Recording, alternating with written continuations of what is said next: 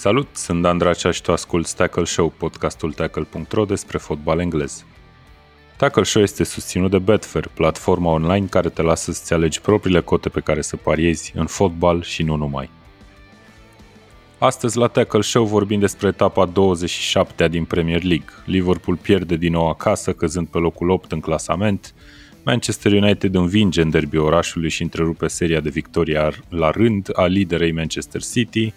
Chelsea își întărește candidatura pentru locul 4, Tottenham sclipește prin Gareth Bale și Harry Kane, iar Arsenal invocă ocaziile ratate și greșelile de arbitraj, pierzând noi puncte cu Burnley. În coada clasamentului, victoria lui Fulham în fața campioanei aduce egalitate deasupra și de desubtul liniei retrogradării. Game on! Alături de mine în seara asta se află trei băieți, de fapt doi, că unul lipsește. Trecem prin ei la fel cum trece trenul prin gară în Giulești. Rapid. Mihai Rotariu. Salut! Salut! Cum ești după weekendul de fotbal în care Liverpool a mai adăugat un L la numele ei? e trist, e deprimant, clar. Um, nu știu ce să zic.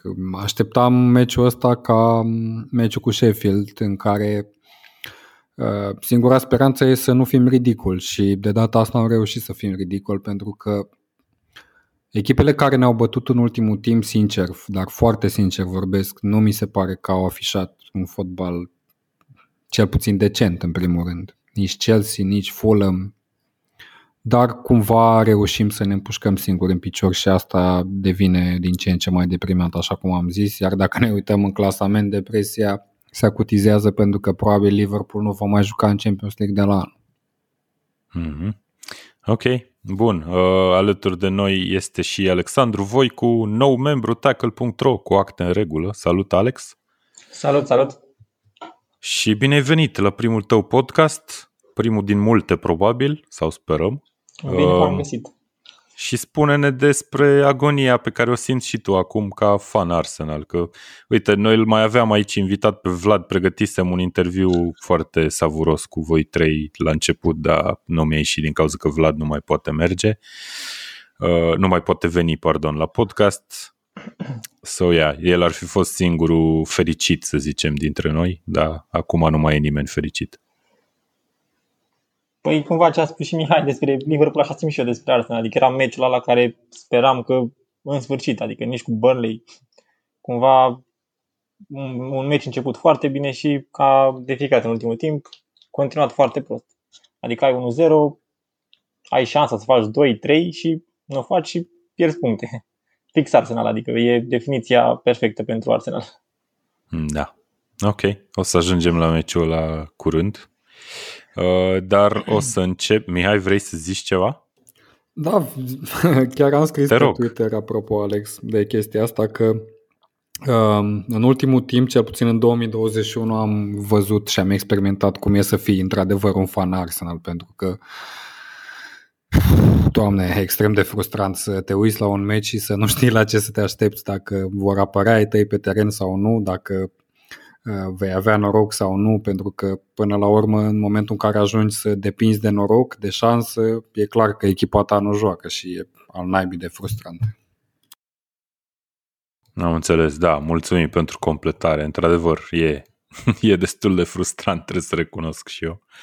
Uh, ok, hai să intrăm puțin în subiectele zilei. Uh, n-ar fi fair să începem podcastul ăsta fără să menționăm puțin reușita lui Steven Gerrard din Scoția. Uh, Rangers tocmai a devenit campioană matematic, a întrerupt un șir de 9 campionate la rând câștigate de Celtic, care avea practic o ocazie istorică să, să câștige 10 la rând.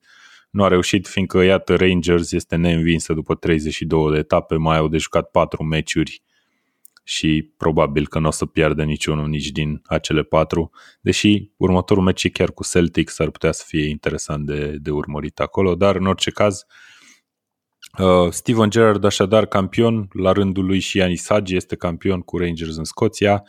Îndulcim puțin agonia lui Mihai cu acest rezultat pozitiv pentru legenda lui Liverpool. Corect. Și pornim în același timp, aș zice, o mică discuție despre nu știu, pe care să o ducem înapoi spre Liverpool, e oare momentul sau vreo opțiune serioasă în a-l înlocui pe Jurgen Klopp cu Steven Gerrard la Liverpool? Eu așa am crezut din prima clipă în care Klopp a ajuns la, la Liverpool că la un moment dat va pleca și locul lui va fi luat de un Steven Gerrard care va prinde între timp maturitate, experiență și am văzut că a reușit ceva, din punctul meu de vedere, extraordinar în Scoția, pentru că Celtic domina campionatul de o manieră în care Bayern, de exemplu, sau PSG o face în uh, Bundesliga sau în uh, Liga.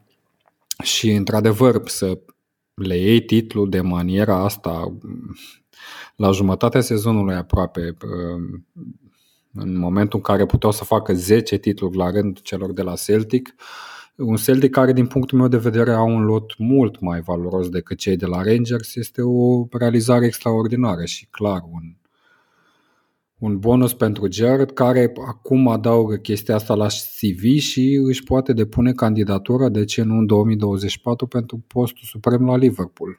Uh, asta dacă nu cumva Jurgen Klopp va decide că presiunea de la Liverpool este mult prea mare și va alege să ia o pauză mai devreme decât era preconizat. Am înțeles că ai dat-o, deci ai zis așa, ai, ai întreținut speranțele, cum să zic, susținătorilor lui Steven Gerrard și după ai dat-o cu 2024. Bun, deci nu-l vezi preluând echipa acum în niciun caz și din ce zici înțeleg că nu-l păi, vezi momentan, nici pe Klopp Momentan nu, pentru că... Ci uh, efectiv retrăgându-se când are el da chef, să zicem. Sincer, sincer încă nu-l văd uh, fiind de Liverpool în momentul ăsta. Trebuie să mai prindă un pic de experiență. Vedem că la Liverpool, chiar și cu un lot destul de uh, decent, poate chiar al doilea lot din Premier League, dacă uh, e să mă gândesc, nu reușești nici să te clasezi pe primele șase locuri. Suntem pe locul 8, așa că situația să o gestionezi la Liverpool este destul de dificil, mai ales în perioada asta și ai nevoie de o piele destul de tăbăcită, destul de tare în zona fotbalului. Vedem că Klopp are probleme, probleme destul de mari, așa că preconizez că un Gerard destul de neexperimentat și tânăr venit la timpul nepotrivit la Liverpool ar putea mai degrabă să dăuneze decât să ajute. Să nu uităm că Gerard e de-abia la al treilea sezon ca antrenor principal, ca manager la o echipă de club. Înainte a condus pe de echipa de juniori a lui Liverpool Under 18 și echipa care a jucat și în Champions League. Ce, ce concluzii putem să tragem? Da, aici Alex. E, de, e de privit în contextul în care, adică de unde a venit Rangers, că asta e, ca la titlul cu Rangers, dacă se întâmplă asta cu 12 ani sau ceva, nu era wow, e de, în contextul e de așa natură că ei n-au mai câștigat de, de când, până dinainte să fie retrogradație. Adică asta mi se pare cumva că are adus o chestie foarte, foarte importantă în, în zona asta a orașului. Adică e cumva un succes istoric, pentru că e primul după problemele care au fost la ei. Și legat de Gerald la Liverpool, mi se pare că aici e o chestie de punctat. Orice ar fi, o să iasă, adică o să fie ceva, un risc. Ori este bine, ori rău. Nu poate să fie cumva la jumate când e vorba de, un, de o fostă legendă. Cum a fost acum la, cu Lampard la Chelsea. Adică dacă este bine e ok, dacă iese nașpa e foarte nașpa. Adică cumva la jumate nu o să fie. Cred că de asta spune și Mihai că încă nu e momentul. Că dacă o să vină, mai ales în situația care e acum, adică cu probleme, cu dacă vine acum și nu face, cât el de Gerard, ok, o să rămâne legendă, dar pe termen scurt tot nu o să fie, nu o să fie la lasă că e Gerard îl lăsăm, putem să rămân pe 12, adică nu cred că, nu cred că o să fie așa.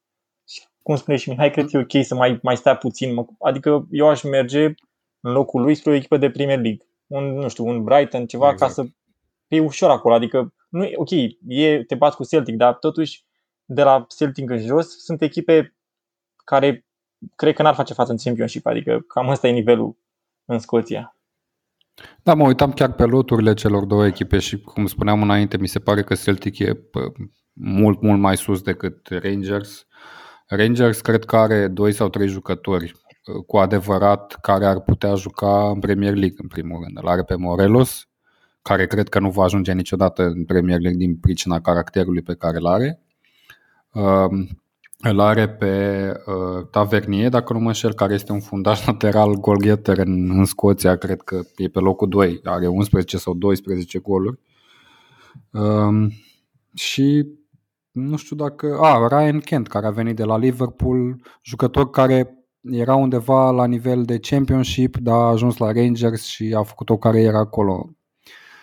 De partea cealaltă, Celtic mi se pare că au mai mulți jucători care ar putea intra în Premier League, dar pe de altă parte au suferit și ei după atâtea sezoane, au suferit și ei o cădere și cred că din prisma asta entuziasmul celor de la Rangers cumulat cu căderea celor de la, de la Celtic a dus la un asemenea rezultat. Mă aștept ca în sezonul viitor, de exemplu, Celtic să câștige fluierând campionatul. Ok.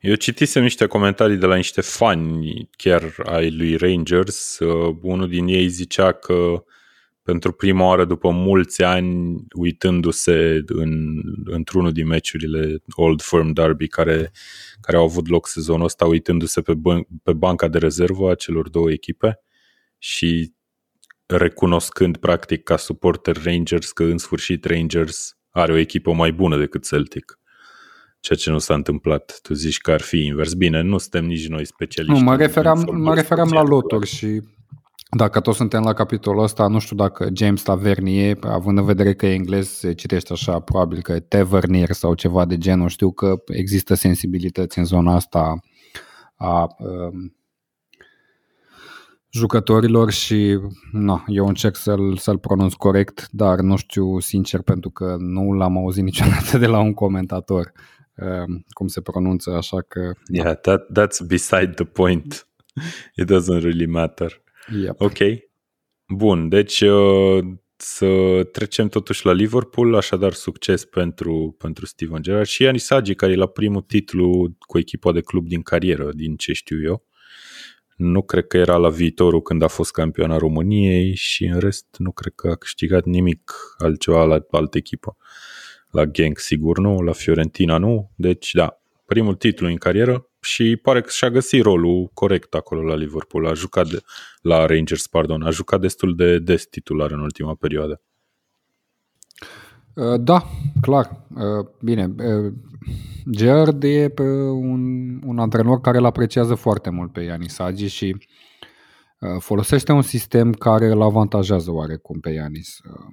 Să sperăm că o va face în continuare, deși la un moment dat făcea foarte mult bani, ca Ianis ieșise din formă și erau alții care erau trimiși acolo în teren.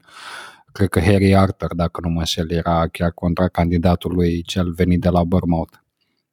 Um, dar între timp uh, și-a revenit uh, și uh, vedem că etapă după etapă contribuie la goluri, fie că dă goluri, fie că dă pase decisive, ceea ce e și în avantajul echipei naționale până la urmă. Mult succes da, în continuare și sper să ajungă în Premier League băiatul ăsta. Sperăm cu toții. Bun, hai să trecem la Liverpool Fulham 0 la 1. Ne-am tot întrebat și am tot încercat în podcasturile trecute să ne explicăm cum se întâmplă și ce se întâmplă la Liverpool. Uh, probabil că totul e de fapt mental și efectiv poate n-ar mai trebui să căutăm răspunsuri, ci doar să nu știu, să menționăm că în sport există pur și simplu meltdown-uri de acest tip. Eu cred că așa un meltdown la nivel de echipă într-un spațiu mare de timp pe durata unei competiții, un sezon întreg, nu cred că am văzut niciodată, sincer. Însă, na, s-au văzut echipe în meciuri, cum a fost PSG cu Barcelona acum câțiva ani în Champions League, sau da. jucători individual, nu știu, tenis, de exemplu. Uh, dar un exemplu ca cel pe care ne-l dă Liverpool acum, sincer, chiar nu am. Uh, hai să nu mai încercăm să căutăm explicații, explicații, ci pur și simplu să încercăm să ne punem în poziția lui Klopp. Ce le spuneți jucătorilor într-un moment de genul ăsta, înaintea unui meci, după înfrângerea cu Fulham, oricând, cum îi puteți motiva, cum îi puteți face să joace fotbalul de care știți că sunt capabili? Este foarte greu și cred că ai subliniat foarte bine, Dan, mi-ai, mi-ai luat puțin din raționament. Este o problemă mentală acolo. Uh, peste care se poate trece foarte greu și se poate trece doar prin forța grupului. Lipsește leadership-ul, cel puțin din ce se vede din exterior, pentru că de fiecare dată când Liverpool a fost condusă și-a păstrat mereu calmul și a creat în continuare ocazii, dar calmul ăla din exterior poate fi interpretat ca de lăsare, ca dezinteres, ca suficiență sau chiar asumarea unui destin fără pic de luptă. Uh, ok, mai mult de jumătate din lot este veșnic accidentat. Uh, defensiva cu care am dominat anul trecut nu a jucat aproape deloc sezonul ăsta. Ok, just. Dar meciuri cu Burnley, cu Fulham, cu West Brom puteau fi câștigate și cu peric de fundaj de umplutură, cum e Rhys Williams cu Nathaniel Phillips, un jucător care a jucat anul trecut în Liga 6, respectiv un jucător care urma să fie împrumutat în Championship. Uh, ghinionul teribil pentru Liverpool este că absolut tot ce se putea întâmpla negativ uh, s-a întâmplat în ultimele luni. Accidentări, infectări cu COVID, uh, lipsa suporterilor, arbitraje defavorabile pe alocuri, morți neașteptate ale membrilor familiei unor jucători sau chiar antrenorului. Astea într-un program congestionat cum nu a mai fost niciodată în istorie. Astfel, în condițiile astea, sunt de acord cu Jorgen că ar fi o minune ca Liverpool să prindă un loc de Champions League. Uh, Klopp a zis-o cu ceva etape în urmă și atunci mi s-a părut, sincer, o greșeală de imagine, o greșeală de PR pentru el și pentru echipă, dar acum înțeleg că situația în lot e mai deprimantă uh, față de cum o vedem noi. Atunci când îți lipsește încrederea, uh, poți lăsa oarecum feeling-ul că o să câștigi lejer un meci și să-l pierzi la fel de facil. Și asta se întâmplă acum cu Liverpool. Sunt blocați complet în fața porții și deja uh, diferența devine de recuperat dacă va continua această formă absolut oribilă în ofensivă. Sunt șapte puncte față de locul de Champions League, de ultimul loc care duce în Champions League. Um, Șocul acum nu este legat de locul în clasament, ci de faptul că am rezistat ireal de bine jumătate de sezon pe primul loc, cu aceiași oameni plus Matip. Pentru că singurul care lipsește din această ecuație este Matip.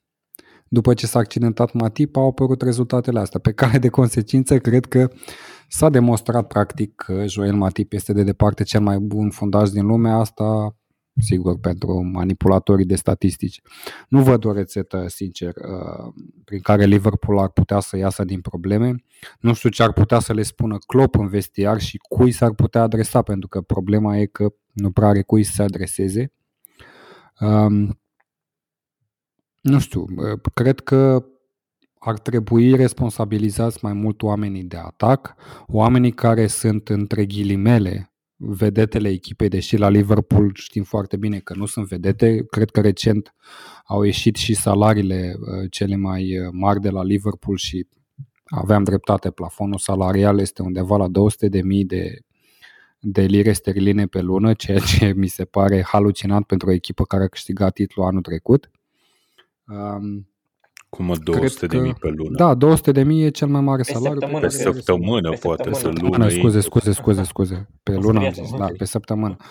Nu, pe săptămână. Problema pentru băieții ăștia e că în același timp cât ei sunt deprimați, ei pierd bani pentru că salariile sunt oarecum la nivel mediu de Premier League, dar bonusurile pentru performanță sunt extraordinare și au făcut bani foarte frumoși în sezonul trecut și acum două sezoane când au câștigat Champions League, când au câștigat campionatul, dar acum își vor lua doar banii din salariu și atât, pentru că îmi vine greu să cred că Liverpool va face ceva extraordinar în Champions League în situația de față și îmi vine greu să cred că Liverpool se va califica în Champions League din campionat, având în vedere că sunt șapte puncte. Ar trebui să câștige mai toate meciurile până la final, mai sunt 10 etape.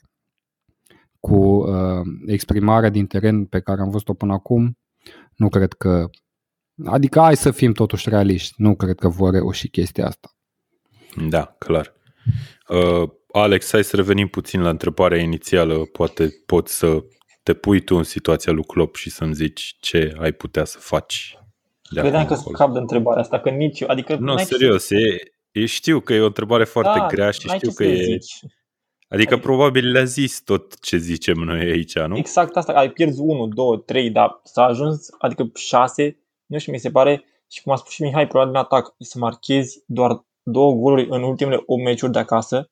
Adică am, mi-a zis un prieten ieri că mai multe goluri în ultimele două luni pe Enfield are City. Știu că e o glumă așa, dar deci e dubios, adică să, nu mai, să dai doar două goluri și faptul e că au doar un șut pe poartă în unele meciuri. Mi se pare, adică am văzut și eu unele, unele meciuri și nu știu, parcă n-au nicio idee, adică asta nu știu cum de nu au nicio idee și mi se pare mi se pare frapantă chestia asta să uneori, adică cumva când juca Arsenal cu Liverpool sezonul trecute, era frică la fiecare fază. Adică știam că fac ceva la fiecare fază și asta era mișto la Liverpool. Asta a adus Klopp cumva, că la fiecare fază scoteau ceva, adică băieții din față inventau ceva la fiecare fază. Ok, nu era gol mereu, dar cam asta, cam asta a adus, era farmecul lor. Acum e, da, nu știu, nu știu ce poți să faci. Eu în locul lor, adică dacă aș fi acolo, m-aș gândi care e ideea pe de sezonul viitor, adică ce vreau să fac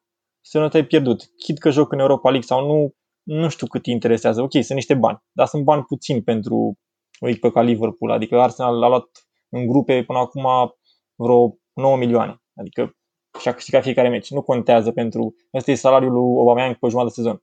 Nu cred că e important.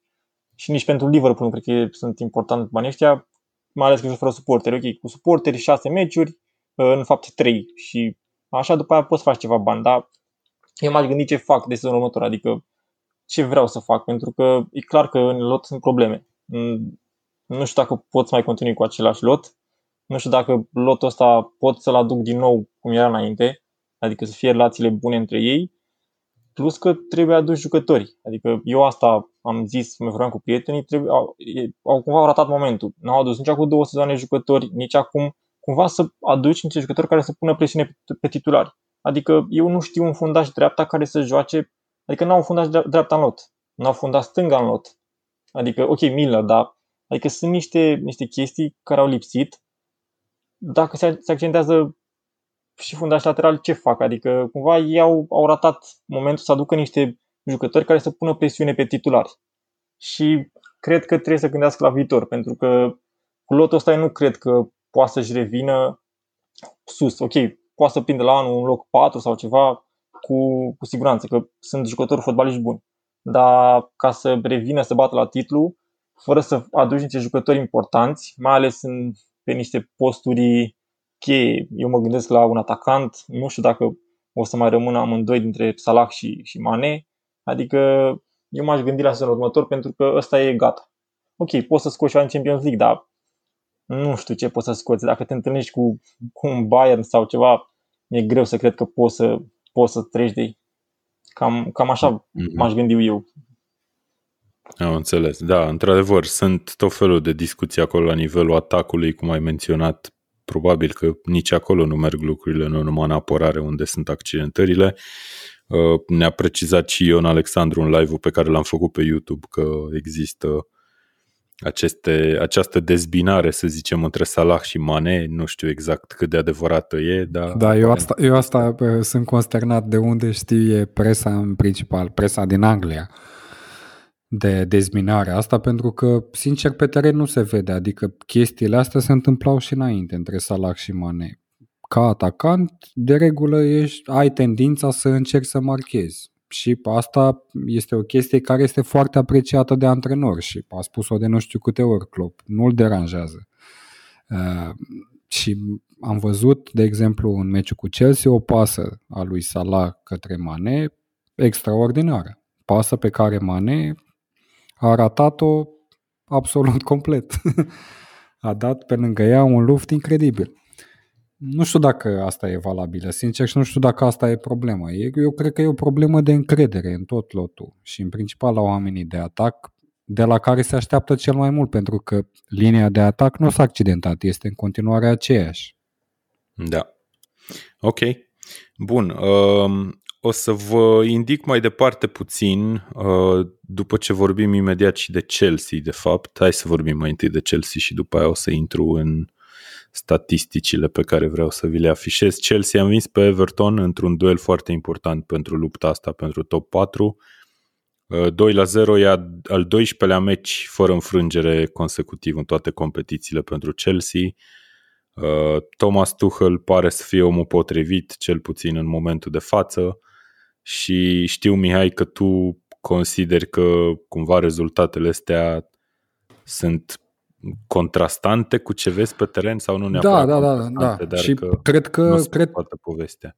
Cred că e de lăudat Tuchel din, din perspectiva asta, pentru că Chelsea are un joc destul de economicos din punctul meu de vedere, uh, un joc mai degrabă defensiv decât ofensiv, dar uh, cred că Tuchel a analizat foarte bine ceea ce se întâmplă în Premier League în sezonul ăsta, a văzut că este un sezon destul de congestionat, uh, în care Contează foarte mult cât de bine îți gestionezi resursele, resurse pe care Chelsea, desigur, le are în continuare la dispoziție și face o treabă extraordinară din punct de vedere al eficienței, dar totodată zic că dacă Chelsea va arăta la fel în sezonul viitor, eu pun pariu că nu o să prindă locuri de Champions League, pentru că Chelsea nu arată absolut nimic din punct de vedere fotbalistic, ofensiv și așa mai departe.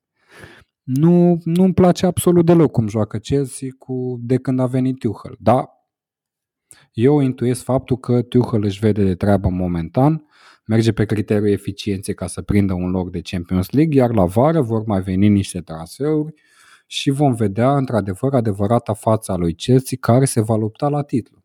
Pentru că, la modul cum se exprimă sezonul ăsta, nu-i dau absolut nicio șansă în sezonul viitor. Băi, nu știu, eu mă uit pe statistici, e adevărat că n-am văzut niciun meci de-a lui Chelsea în ultima perioadă, complet, să zic că știu exact ce, care e tactica și așa mai departe, dar mă uit pe statisticile de la meciuri. Cu Everton azi, știu că băieți voi n-ați văzut meciul ăsta, a avut 19 șuturi, dintre care 9 pe poartă cu Everton, care e o candidată, o contracandidată. Da, cu Everton am văzut meciul, da, în rest blank am văzut. Cu Liverpool zici că l-ai văzut, a avut 5 șuturi pe poartă, Liverpool a avut 1, adică ce vrei? Mai mult de atât. Da, nu zic nu, dar Liverpool e dezastru. Liverpool e în momentul ăsta, ca exprimare în joc, cea mai slabă echipă din Premier League. Imaginează-ți Bun, că Chelsea a jucat departe. cu Sheffield. Merg mai departe. Cu Manchester United a făcut un 0-0, a avut mai multe șuturi ca United, 6 la 4 pe poartă, 18 la 11 spre poartă. Posesii 5-7%. Cu Atletico Madrid în Champions League a fost echipa mai proactivă, am văzut meciul mi s-a părut că nu a fost nicio, niciun dubiu legat de cine va câștiga meciul ăsta, deși am, a trebuit să avem parte de acel gol spectaculos al lui Giroud. Uh, cu Southampton a făcut doar un 1 la 1 în condițiile în care tot ea a fost echipa proactivă și a câștigat și ar fi trebuit să câștige, pardon. Cu Newcastle la fel dominat, dominat destul de clar meciul din punct de vedere statistic. Adică până la urmă rezultatele astea nu poate să mintă cu totul din punctul meu de vedere. Poate că ok, ai așteptări foarte mari de la ei, vor, vrei un joc extraordinar de spectaculos. Despre asta vorbesc, că până la urmă, ok, obiectivul pe sezonul ăsta, dacă e să fim realiști, la începutul sezonului cred că era o mare bază de fan al lui Chelsea care sperau că prin transferurile lui Havertz, uh, prin transferul lui Werner și cine a mai venit Ziyech și așa mai departe, își vor permite să se lupte la campionat și nu s-a întâmplat chestia asta. Ei în continuare cu jocul ăsta, eu intuiesc că în sezonul viitor City va fi mult mai bună decât sezonul ăsta, City care în continuare câștigă un campionat jucând mai nimic. Dar mai nimic. Intuiesc faptul că Liverpool și City în continuare vor fi mult mai puternice decât sezonul ăsta, ba și un United va fi mult mai puternic, situație în care Chelsea, dacă nu crește nivelul, nu, va, nu se va lupta la titlu sau e în pericol să se lupte la ultimul loc de Champions League în continuare. Despre asta da, vorbesc. Da, Zic de sezonul viitor. Sezonul ăsta e o altă discuție. City câștigă un campionat jucând la relanti. Da, jucând la relantie, dacă ăsta e nivel, adică nu poți să zici că nu joacă nimic. Că scrie e, nivelul, nivelul în sezonul următor, nivelul în sezonul următor, cred că va fi nivelul de acum două sezoane. Bun, dar și nivelul de sezonul ăsta a fost bun din perspectiva mea. Poate că efectiv nu ai văzut o echipă jucând constant extraordinar de bine. Nu am văzut dar, o echipă dar jucând au fost fotbal perioade, bine, sincer. Au fost perioade în care fiecare dintre echipele despre care vorbim a jucat foarte bine. Vom vedea, în discut, o să discutăm puțin și de Tottenham, care joacă foarte bine. Uh, în momentul ăsta a da, jucat foarte bine și la începutul Tottenham. sezonului. A avut o perioadă Tottenham în care, da, a jucat bine la începutul sezonului și acum a jucat bine doar un meci. Cu Crystal a jucat mai multe. A jucat și cu Burnley bine. Ok, cu Burnley.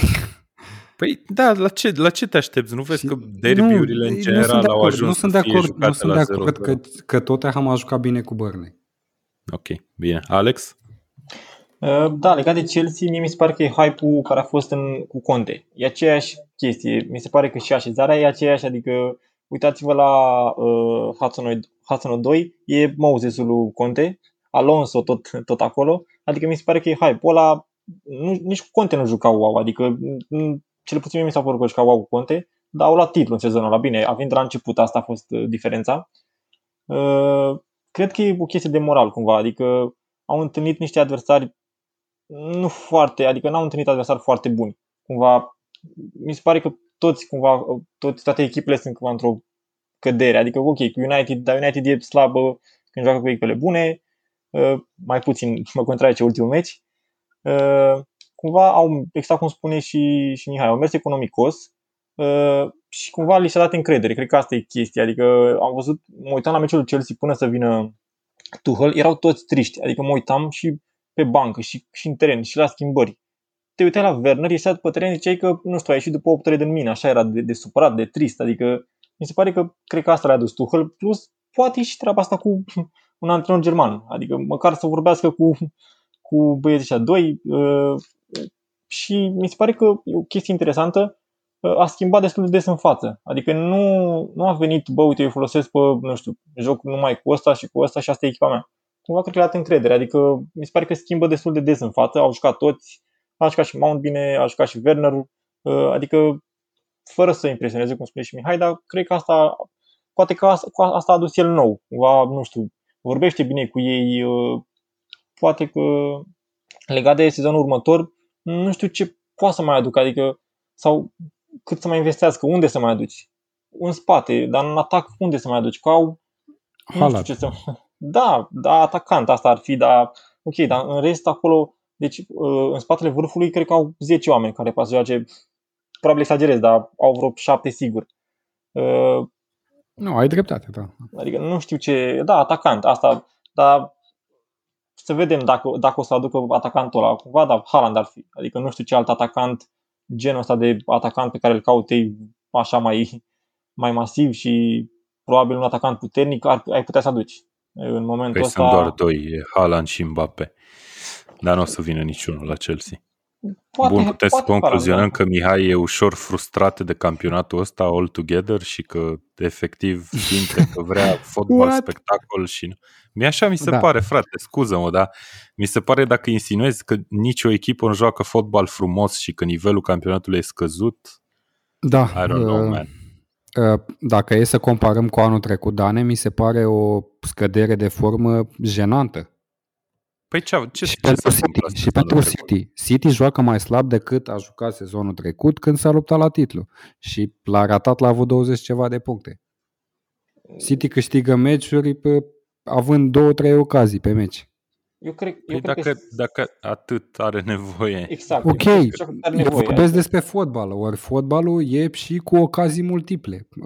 Să nu uităm că City în sezoanele trecute câștiga 5-6-0 cu o echipă. Acum se mulțumește și cu un 1-2-0 pentru că e sezonul de așa natură. Păi Iar asta, asta spun eu. Eu, eu judec uh, cum se exprimă echipele în sezonul ăsta referitor la cum vor arăta în sezonul viitor și ce șanse le pot da. City, Liverpool, situația e rezolvabilă imediat. City are nevoie de un atacant pentru că probabil va pleca Aguero și 100% vor lua un mijlocaș la închidere pentru că Fernandino este bătrân. Liverpool nu știu, sunt curios dacă într-adevăr va merge pe pista Mbappé și va renunța la unul dintre Mane și Salah și dacă își va aduce într-adevăr backup pe părțile uh, laterale ale defensive, în rest totul e stabilit. Adică revin trei oameni cheie în apărare. Eu nu mă aștept ca Chelsea, de exemplu, sau Tottenham, cum arată în sezonul ăsta, prezentându-se la fel în sezonul viitor, să aibă pretenții la Champions League, sincer. Pentru și că cine- echipele cine ajunge despre în care Champions League, am Mihai? amintit în uh, anterior se vor întări, inclusiv Manchester United. Și cine ajunge în Champions League în condiții Nu știu, va fi o luptă între Chelsea, Tottenham, Arsenal, West Ham, Leicester și așa mai departe. Pentru că Liverpool, de exemplu, și uh, Deci Manchester City United ajunge probabil by se vor, default. lu- se vor lupta la titlu în sezonul viitor. Pentru că lotul este mult mai masiv față de ce au la dispoziție celelalte. Am ok, înțeles. dacă Chelsea va aduce un Haaland și Jadon Sancho între timp, putem să-i plasăm și pe ei în lupta la titlu, dar în momentul ăsta cu transferurile pe care le-au făcut în vară și cum arată acum în sezonul ăsta, deși uh, câștigă meciuri pe bandă rulantă, nu le dau șanse să se lupte la titlu.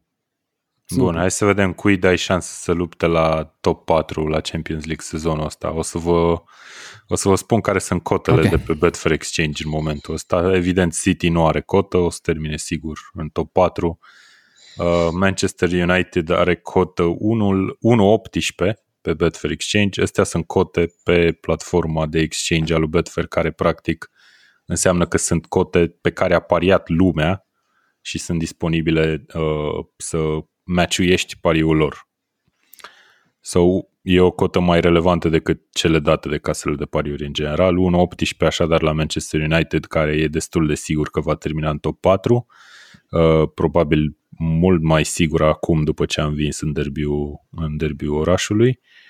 Uh, Chelsea este a treia favorită la top 4, e deasupra lui Leicester, are 1.34, deci destul de mari șanse să termine și Chelsea în top 4, după parcursul ăsta foarte bun din ultima perioadă și evident Leicester este a patra, dar cota aici devine mult mai mare, e 1,7, deci 1,70 la Leicester, Uh, asta ar însemna vreo 50 și ceva la sută, 59 la sută cred șanse. uh, teoretic. După aia avem trei echipe cu cotă 4 sau mai mult. E vorba de Tottenham, West Ham și Liverpool, care sunt pe acolo, la un nivel, să zicem, să zicem că poți să arunci o pătură peste ele și să le acoperi pe toate, cum zic englezii. Uh, și ar mai fi Everton cu o cotă puțin mai mare, aproape înspre 10. Uh, deci lucrurile par destul de clare Da. dacă socotim de dacă ținem cont de cote, e City, United, Leicester și Chelsea. Pe mine mă frapează cât de mare e cota lui Everton în condițiile în care uh, locul în clasament nu este unul, de, nu este unul rău. Uh, cred că în continuare au un meci mai puțin disputat față de contra candidatele lor, dacă nu mă înșel. Da, e la Uh, 4 puncte da. în spatele lui Chelsea cu un meci în minus, dar o Exact. vedem pe Everton că nu joacă la fel de bine, am senzația, sau nu reușește la fel de constant să obțină rezultate. Nu știu dacă e una da, din deși cele e, două. deși e Carlo Ancelotti acolo, care ar trebui să fie definiția eficienței în fotbal până la urmă. Uh, na, uh, eu i-aș vedea în continuare cu șanse la, la Champions League pentru că au un lot bun. Uh, sunt într-o situație nemai întâlnită în Premier League în care um, unele dintre favorite se află într-o cădere abruptă um, și cred că ar trebui să uh, fie mai concentrată. Bine, meciul ăsta a pierdut cu Chelsea, la fel cum și Liverpool a pierdut cu Chelsea, turnă, uh, mă rog, uh, creează mari probleme pentru, pentru programul în perioada următoare, dar uh, Everton are armele necesare de a se lupta la locurile de Champions League. În continuare nu are foarte mulți accidentați. Ok, are unii accidentați în apărare, dar în zona de atac, unde e Richarlison, Dominic Calvert-Lewin, uh, jucători care au impresionat în sezonul ăsta, ar trebui să facă un push pe, pe ultima parte a sezonului, pentru că nici nu au un program extraordinar de dificil, dacă ne uităm și să încerce să prindă locurile de Champions League pentru că lupta e deschisă, așa cum am spus. Nu știu dacă cineva s-a aștepta ca Liverpool să fie scoasă la aproape jumătatea sezonului din ecuație.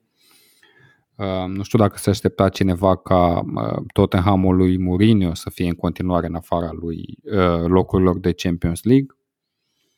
E șansa unor echipe ca Leicester, unor echipe ca West Ham, unor echipe ca, ca Everton. Și sincer, dacă ar fi să analizez acum și ce s-a întâmplat în sezonul trecut, în continuare nu am încredere că Leicester va termina acolo, cu tot cu victoria uh, norocoasă, aș zice eu, de la, de la Brighton. Ok, Alex, tu cum vezi lupta asta pentru top 4? Spun mm. cotele bine sau nu spun cotele bine? Da, nu știu ce să zic. E chestia asta cu Leicester, care și an trecut a fost în, într-o poziție foarte bună să termine primele patru și n-a terminat, dar anul trecut a fost mai cu accentarea lui Didi. Adică, cumva știm toți, s-a accentat Didi și au, s-au dus în jos, s-au dus în cap. Mai apărut și alte accentări, dar asta cam, cam a fost uh, principală. Acum am văzut și meciul cu, cu Arsenal și acum vreo două etape. Joacă, joacă economicos rău. Adică, nu știu, mi se pare că parcă vor, dar nu vor să termine primele patru, așa mi se pare o chestie asta dubioasă. În schimb, eu îi văd bine pe... Gândește-te că acum au și mai multe accentări, nu e numai un om cheie. Ok, ok, da, adică, dar, dar tot cumva economicos, adică nu, nu încearcă, nu știu, ok, e important Madison, e important și, și Barnes, adică e jucători important, dar mi se pare că, parcă, zic așa, hai că fie ce-o fi, poate scoate un punct, așa mi se pare, adică nici măcar au niște jucători buni, adică nu sunt doar ăștia doi care, adică au un Tilemans acolo la jumate, care mi se pare incredibil băiatul ăsta, adică au un Didi, Vardy, adică au jucat toți în afară de cei doi. Corect, contează, dar nu, parcă nu-și doresc așa mult.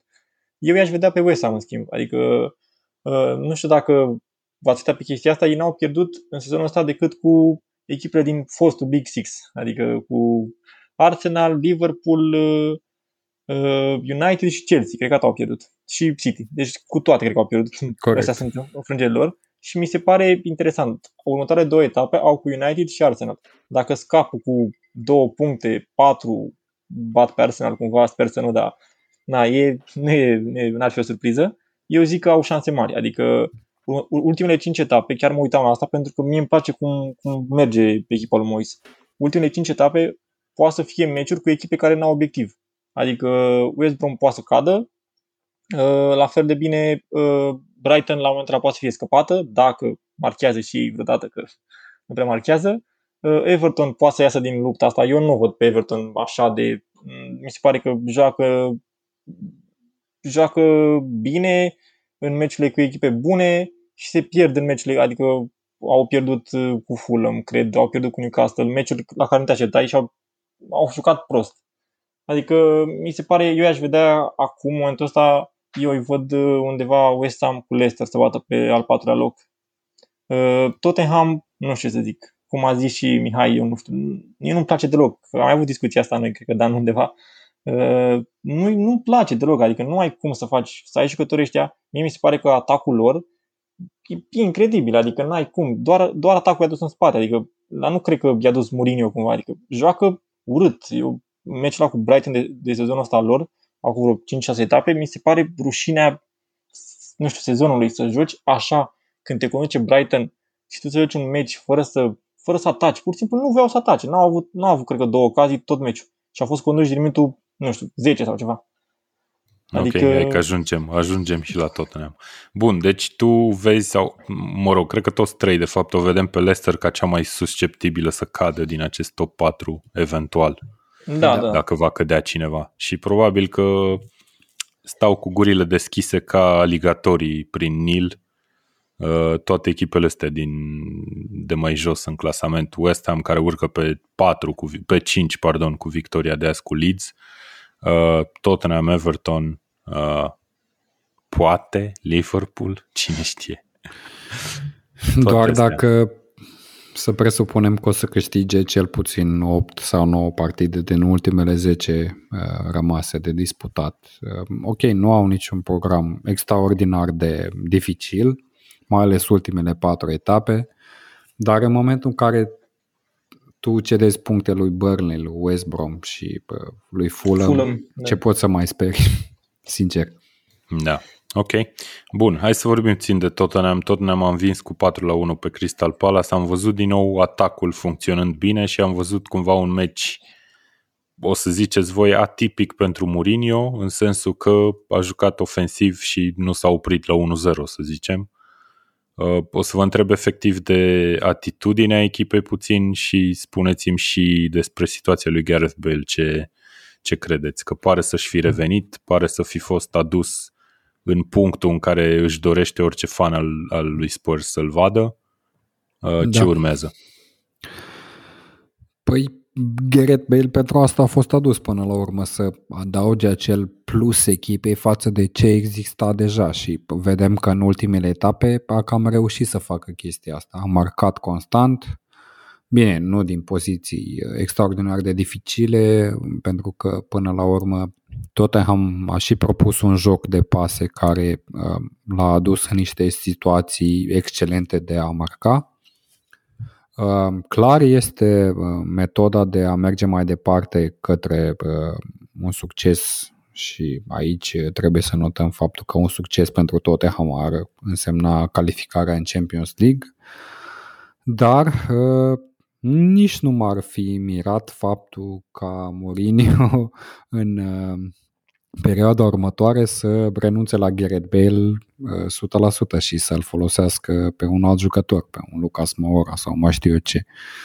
Um, da, Gareth Bale, din păcate, a ajuns la o vârstă, uh, a ajuns la un Tottenham pe care, sincer, mi se pare că îl dorește și nu-l dorește. Îl dorește pentru că este o fostă legendă a clubului și nu-l dorește pentru că, uh, în același timp, necesită un salariu exorbitant uh, care nu se justifică proporțional cu uh, golurile sau cu pasele de gol pe care le-a oferit pe parcursul a tot sezonul respectiv.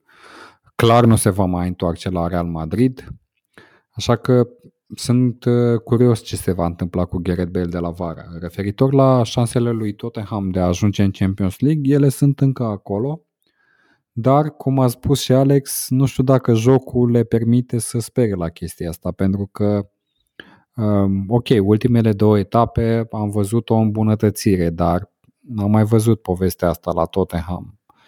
Tot cum a zis și Alex, am văzut și meciuri în care, deși erau conduși cu un adversar care se luptă la evitarea retrogradării, nu au reușit să pună probleme. Iar uh, în ultimele 10 etape, mai ales când presiunea uh, se uh, crește exponențial, uh, nu mă aștept ca cei care sunt acum în lotul lui Tottenham să facă față presiunii din punct de vedere pozitiv. Sunt puțini jucători care sunt obișnuiți cu chestia asta.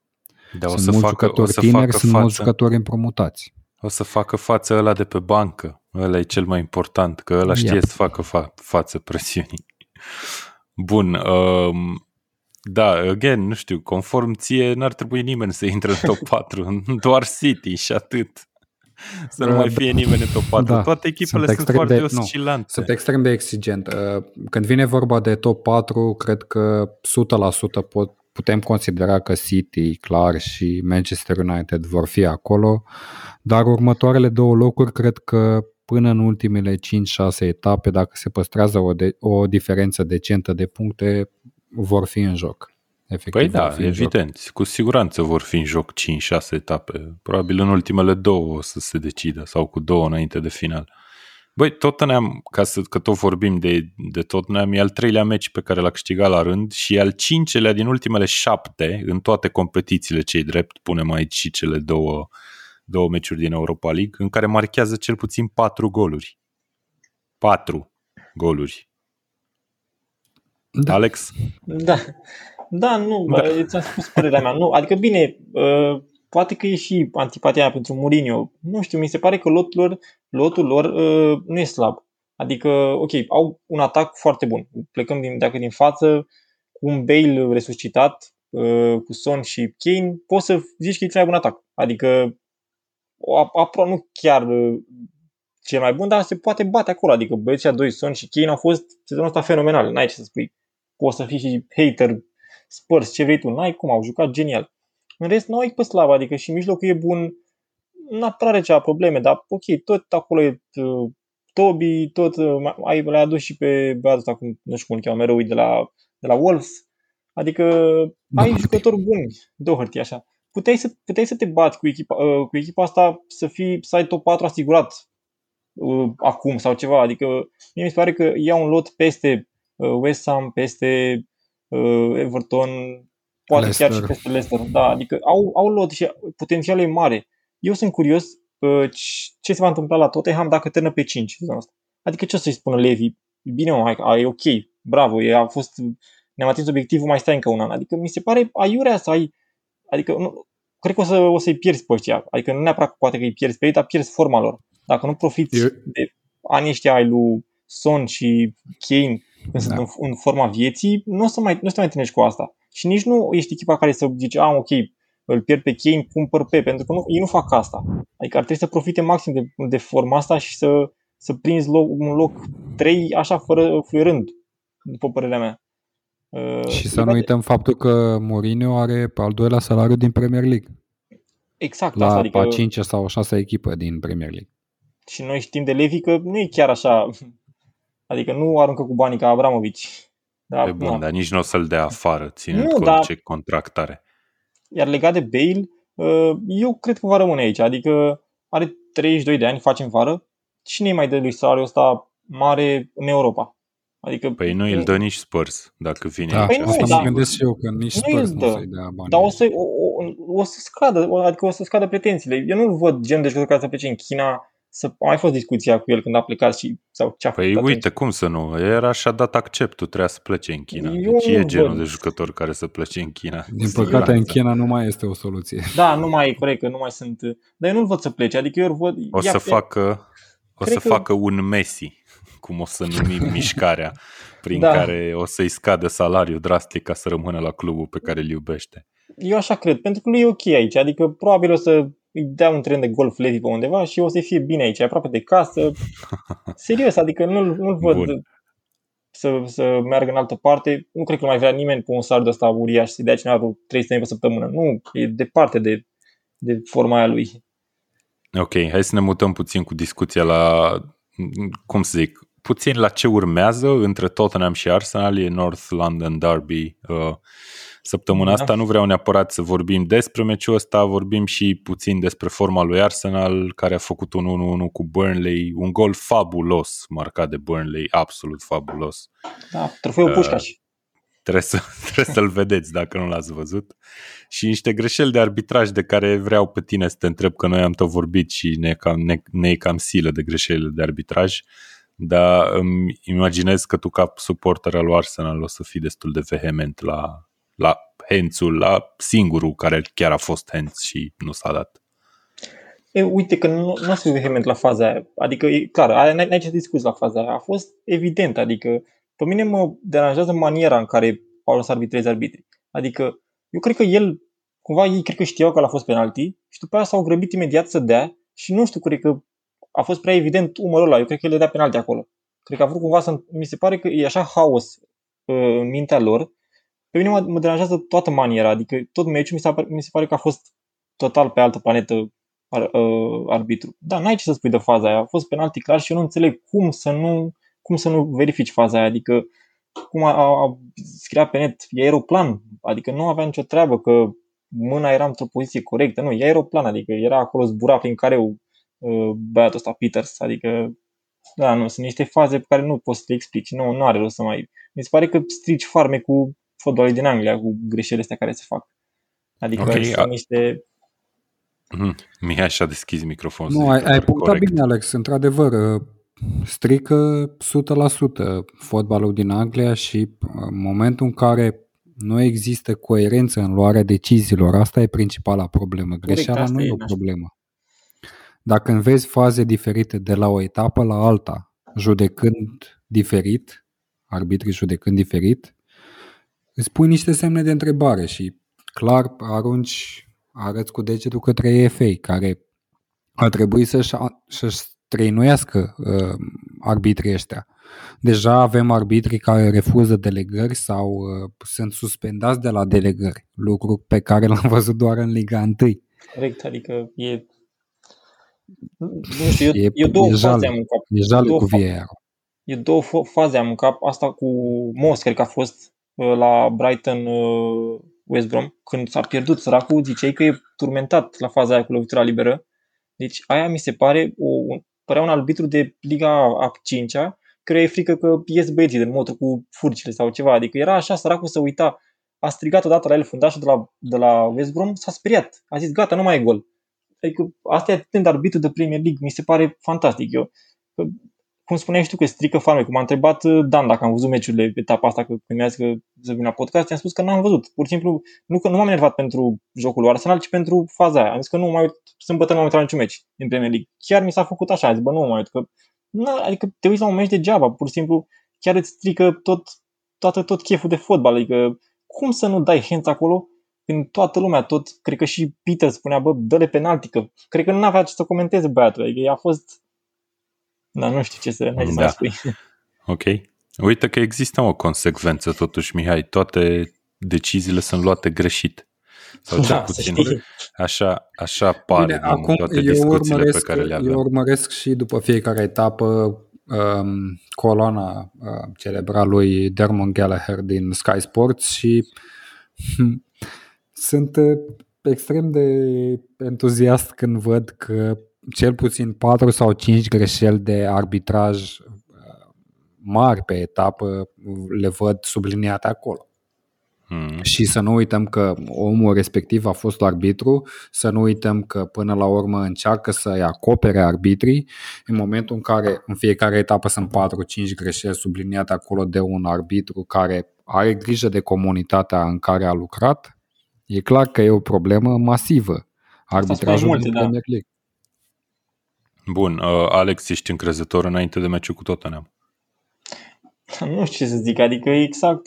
Poți să zici Arsenal, nu, dacă Arsenal nu ești. A jucat, Arsenal a jucat bine în ultimul timp, adică dacă ei niște... a jucat bine, dar doar joacă, pe, pe, joacă bine în perioade, adică a jucat foarte bine cu uh, Wolves 25 de minute. Genial, trebuia să fie 5-0. A jucat bine cu Burnley, a avut niște faze de contraatac părea că sunt la antrenamente băieții. A, da, lasă, ratăm acum, dăm gol peste două minute, nu contează, ne ceartă ateta sau ceva. Așa păreau, adică a jucat bine cu ultimele a doua repriză, să spun, cu Benfica, adică joacă bine, nu joacă prost. Doar că nu știu ce e acolo, adică nu înțeleg de ce nu concretizează. Da, cred că ține mult de, de Saka. Adică dacă a ajuns Arsenal să un copil de 19 ani, e trist, dar ține mm-hmm. mult de Saka. Adică cum joacă da. Saka cu Benfica s-a văzut. A fost două pase de gol, i-a pus mingea, adică niște pase geniale, ambele pase de gol. Și... Bun, deci practic la Arsenal se întâmplă ce se întâmplă la toate celelalte echipe, doar că în, în reprize mai scurte, să zicem.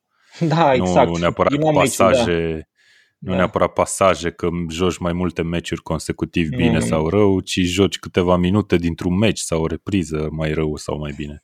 Fix așa Bun, e, da. Uh, am înțeles și despre, despre asta. Un meci interesant o să fie cu siguranță și probabil că o să facem un live uh, vineri înainte de etapă, cel mai probabil.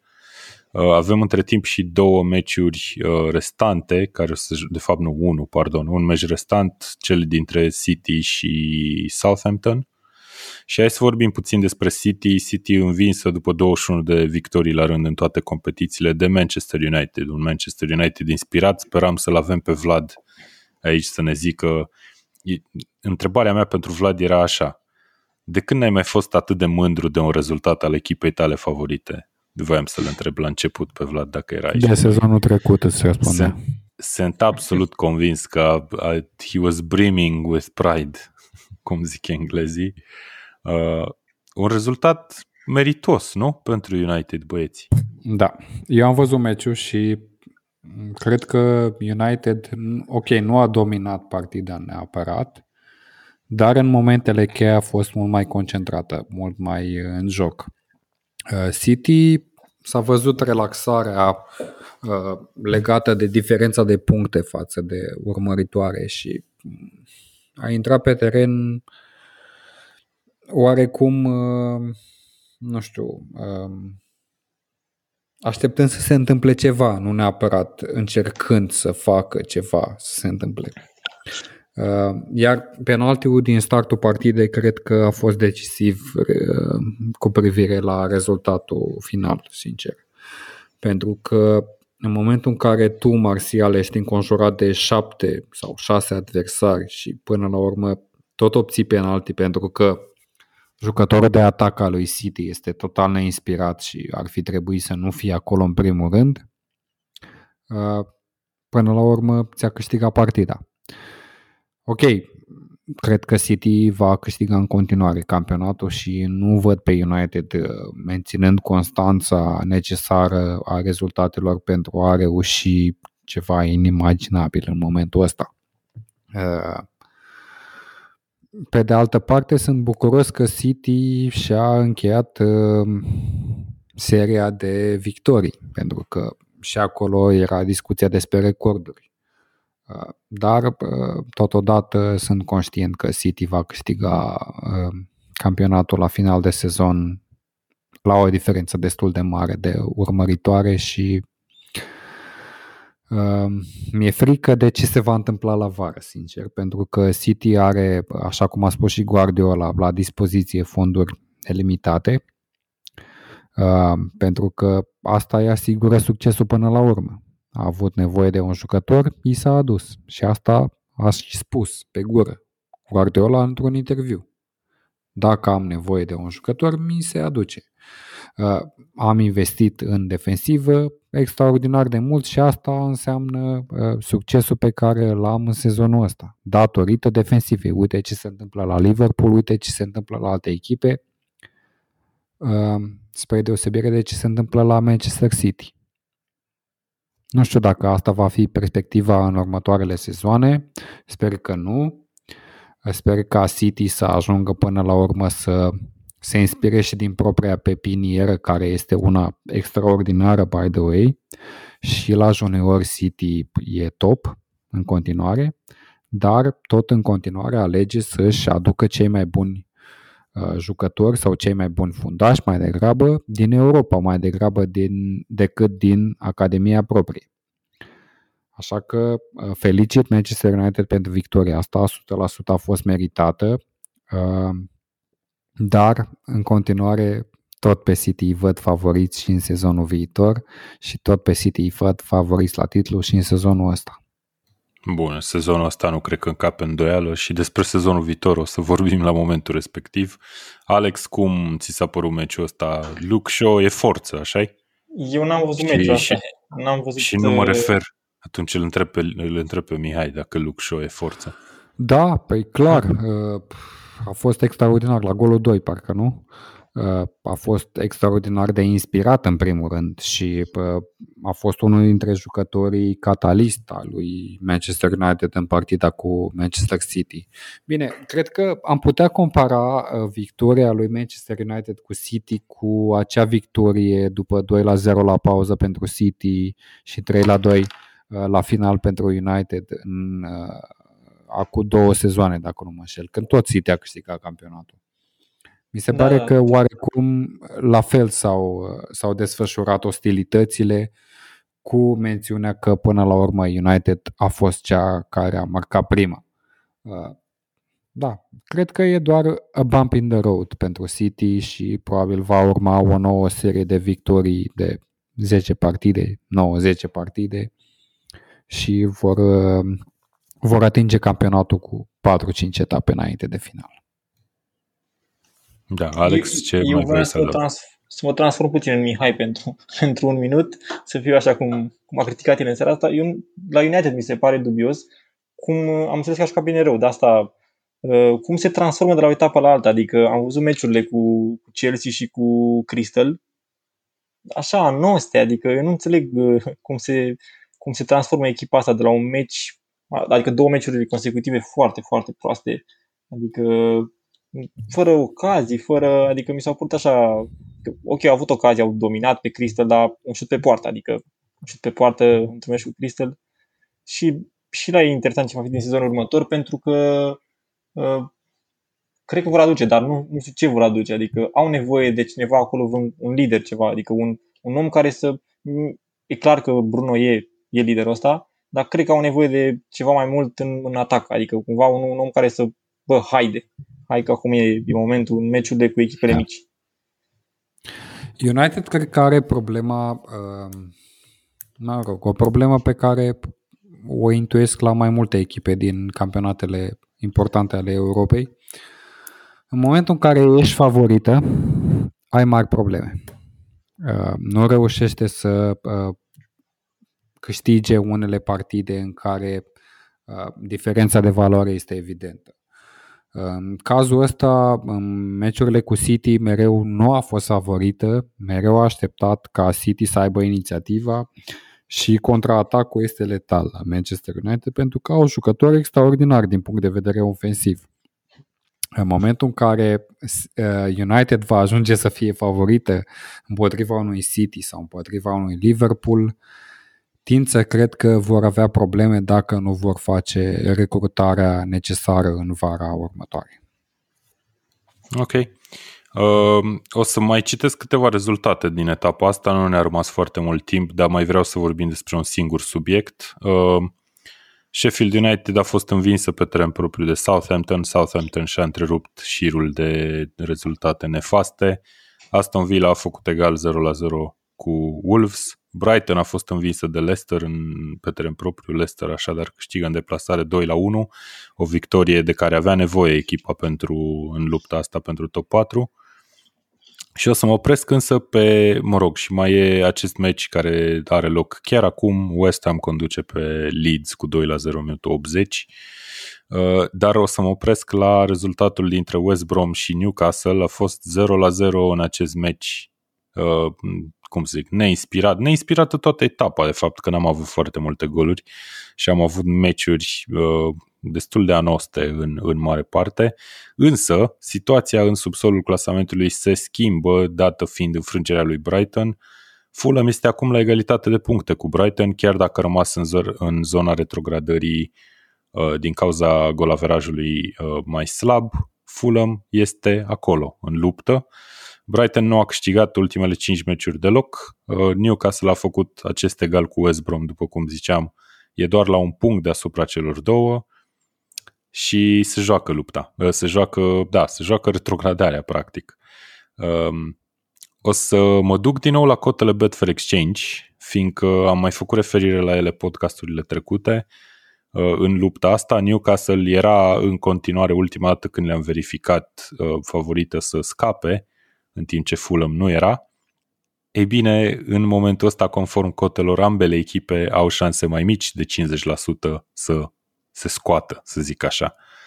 Uh, dar pentru prima dată de mult timp Newcastle este favorită dintre cele două să retrogradeze dintre, dintre Fulham și Newcastle practic.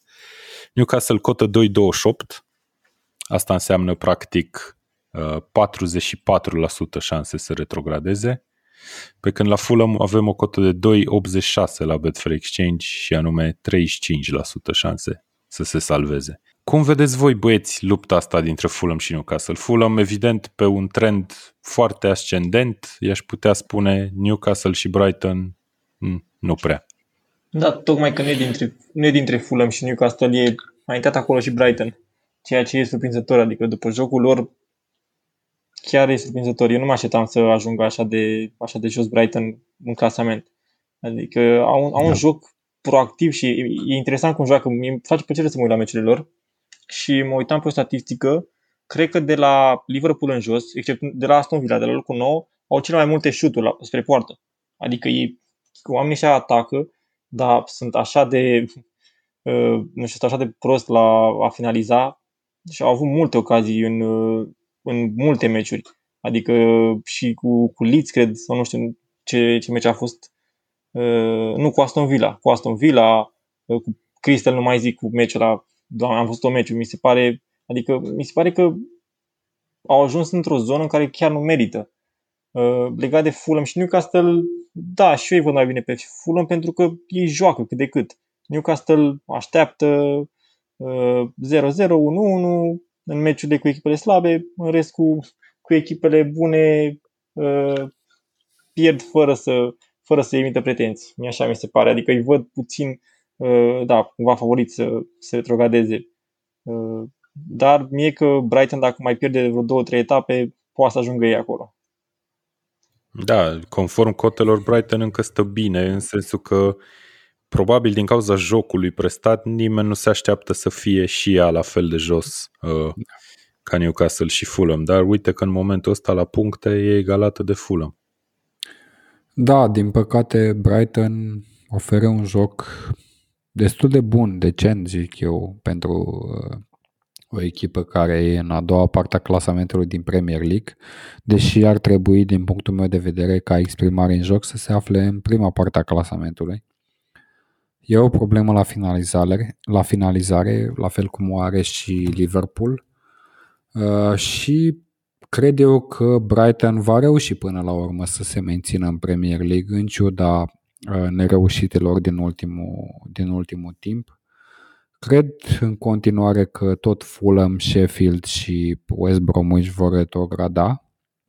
Uh, dar cred că lupta se va duce cu Newcastle până în ultimele etape pentru că Newcastle nu dispune momentan de cei mai buni oameni de atac pe care îi poate avea la dispoziție. Uh, lipsa lui Elensa Maximan și uh, cea lui Wilson s-ar putea să fie decisivă până, până la urmă, dar intuiesc faptul că uh, echipele care sunt momentan în zona retrogradării, anume Fulham, cu West Brom și cu Sheffield vor retrograda până la urmă.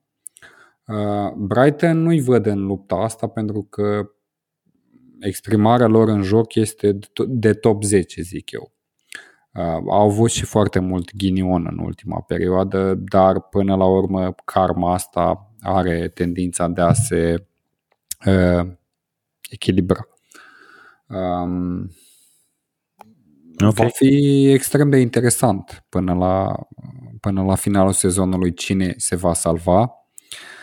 Pentru că, într-adevăr, uh, lupta asta dintre Brighton, Fulham și Newcastle, pe de altă parte, uh, ne face să stăm aproape lipiți de ecrane până la urmă.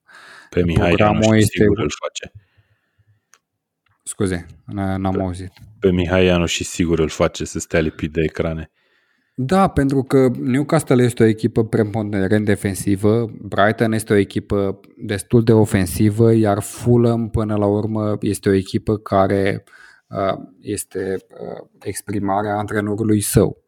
Uh, vedem o precizie destul de bună în defensivă, vedem uh, o concentrare destul de atentă în ofensivă prin Ademola Lukman, de exemplu. Așa că nu ar fi o surpriză dacă Fulham ar rămâne în Premier League. Acum, în dauna cui? În dauna lui Brighton sau lui Newcastle?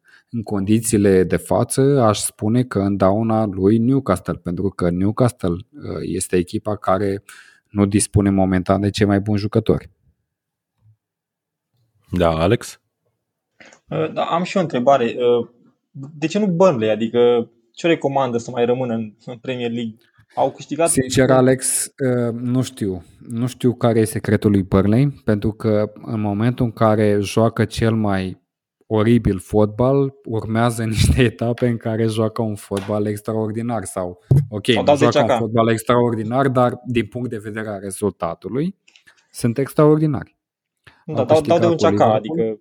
Da, au da, făcut egal cu Arsenal. Ce poți să le mai zici? Ideea e că sunt pe un trend descendent și de asta mă bucuram că joacă Arsenal cu ei, pentru că au câștigat un meci din ultimele 9 etape, cred, sau ceva și mă bucuram, adică și s-a văzut și în meciul ăsta. Mi se pare că chiar nici măcar apărarea pe care o aveau nu mi se pare că o mai au așa, așa sigură, adică ce le-a făcut Aubameyang la, la golul ăla, cumva e cam... Da. Și au avut, mult, au avut mult noroc, au mult noroc în fiecare meci. Mie așa mi se pare că au noroc cu carul. Pe bine, este, dar uite, cum, cum, în, cum în față ați tot vorbit și am tot vorbit toți trei de fapt că niciuna dintre echipe nu e constantă, așa nici în spate niciuna dintre echipe nu e constantă. Că nimeni nu pare să joace bine, de fapt. Nici Burnley, nici Fulham e singura care chiar joacă ok, adică din punct de Cred vedere... că în afară de City nu e nicio echipă constantă. Bun, e, păi nu, da, da, corect, corect, corect. E West Brom eventual sau Sheffield care sunt constant slabe. Chelsea în ultimul timp, da. Dar uite că, cum să zic, niciuna dintre, dintre echipele în cauză nu reușește să, nu știu, câștige două meciuri la rând, să aibă o serie de rezultate pozitive. Că și Burnley, dacă stai să te gândești, ok, a avut meciuri grele cu Tottenham, cu Leicester, cu Arsenal, a făcut egal cu ultimele două, ai zice că ok, sunt rezultate bune, sunt două puncte bine, binevenite, dar e seria de înfrângeri și de rezultate fără victorie. Dacă vă mai aduceți voi aminte, cred că Sunderland a evitat la un moment dat retrogradarea, cred că chiar cu Gaspoet, antrenor.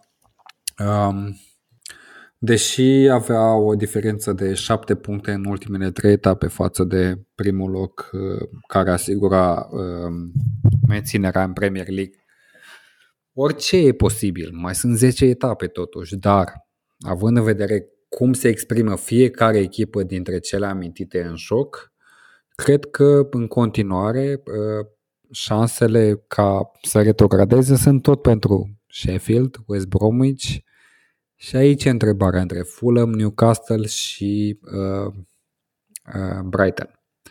La Tind să cred că tot Fulham vor retrograda pentru că dintre cele trei uh, au lotul cel mai slab. Dar și până la urmă ei au promovat din Championship acum. Adică așteptările sunt mai mici față de celelalte echipe. Chiar dacă Brighton joacă mai slab, uh, mă rog, au rezultate mai slabe decât Fulham, mi se pare că exprimarea lor în joc este mai pozitivă și până la urmă asta o să conteze în momentul în care presiunea se apropie, presiunea rezultatului. Sau poate nu o să conteze, poate o să fie ca acum și nu o să conteze, că acum nu contează. Alex? Da, nu Ideea zic că am nu, dreptate. Ideea e că nu, uh, la Brighton mi se pare că nu au, uh, nu au și cu experiență. Adică, bine, la Lana, dar nu e, nu dă ce trebuie și de asta cumva îi văd ratează, ratează, ratează și de minutul, nu știu, 60-70 intră într-o criză. De-aia văd că e 1-0 pentru adversar și nu, nu poate să facă nimic. Adică mi așa mi se pare. Da, și eu îi văd, uh, și eu îi văd pe, pe Fulham. Mi se pare o echipă din asta care joacă, dar cumva naiv așa, adică un fel de Norwich în trecut. Ei jucau, dar naiv, adică uh, e cumva riscă să piardă șansa asta pentru că tratează lucrurile cumva cu superficialitate. Dar okay. foarte bine poate să și să le meargă jocul ăsta în continuare și să, să scape. Bă, cu Leicester n-a fost chiar așa, că au condus aproape tot meciul, din minutul 10 până în 60, când Leicester s-a trezit cumva. Dar da, e, e o chestie importantă acolo și foarte interesant de urmărit. Eu o să închei podcastul cu o, nu știu, un mic gând personal, cred. Uh, mă tot uit pe clasament și îmi dau seama că golaverajul în sine s-ar putea de fapt să zică mai mult decât credem noi într-un clasament. Nu prea ne uităm noi la golaveraj decât dacă sunt, nu știu, echipa legalitate de puncte. Da. Dar dacă ne uităm peste el, să vă zic câteva chestii care îmi sar în, în ochi. Da? City are de departe cel mai bun golaveraj, plus 37. United îl are pe al doilea, plus 23. Uh, în top 10 este o intrusă și anume Everton, care are doar plus 4, deși e pe locul 6 în momentul ăsta. Ceea ce e puțin interesant, dat fiind că toate celelalte din jur au mai mult de 10 goluri pe plus. Uh, chiar și Arsenal are 9. Everton, în schimb, are doar 4. Iar dacă ne uităm puțin mai jos în clasament, Crystal Palace are minus 17, destul de mult pentru locul 13, destul de mult pe minus, zic. Uh, a suferit într-adevăr niște înfrângeri destul de... de păi la 7 cu Liverpool. Da, destul de grele și cu Tottenham acum 4-1. Southampton, deși a luat acel 9-0, are de-abia minus 11, deci e o echipă care clar a avut perioade din sezon în care juca mai bine decât locul 14 pe care e acum. Uh, în schimb, dacă ne mutăm atenția puțin mai jos, Burnley are minus 16, Newcastle minus 17, Brighton are doar minus 8. Deci e clar că și Brighton, când pierde, pierde la diferențe foarte mici sau face egal când ar trebui să câștige și așa mai departe. Uh, Fulham la fel are un golaveraj care a devenit din ce în ce mai ok în ultima perioadă, are doar minus 11. Deci practic Crystal Palace, Burnley, Newcastle sunt sub Brighton și Fulham ca golaveraj. Iar ultimele două, West Brom are un golaveraj absolut genant, minus 36. Când l-am calculat nici nu mi-a venit să cred, cream că e 26, dar de fapt era 36. Uh, și Sheffield United, chiar dacă e pe ultimul loc, are golaveraj mai bun, minus 29. Dar oricum, ele două uh, absolut clar vor retrograda fără niciun dubiu. Deci e, cred că și o, o chestie care ar putea să fie analizată, eu am făcut-o așa foarte pe scurt, dar cred că ți indică puțin felul în care a jucat pe parcursul unui sezon o echipă. Și, na, Atât am avut de spus. Nu, ai punctat bine, Dane, cu golaverajul, e clar. E destul de relevant pentru cum se exprimă o echipă în campionat și, mă rog, o, un criteriu în plus față de punctele pe care le au fiecare echipă în clasament până la urmă nici n-aș vrea să-mi imaginez ce diferență de, de golaveraj are Liverpool în momentul ăsta. Cred că plus 10, plus 11, deși păi e destul de pozitiv. Are chiar plus 11, da. There you go. Da, știe pe rost tot, adică știe ce de Liverpool știe, știe perfect.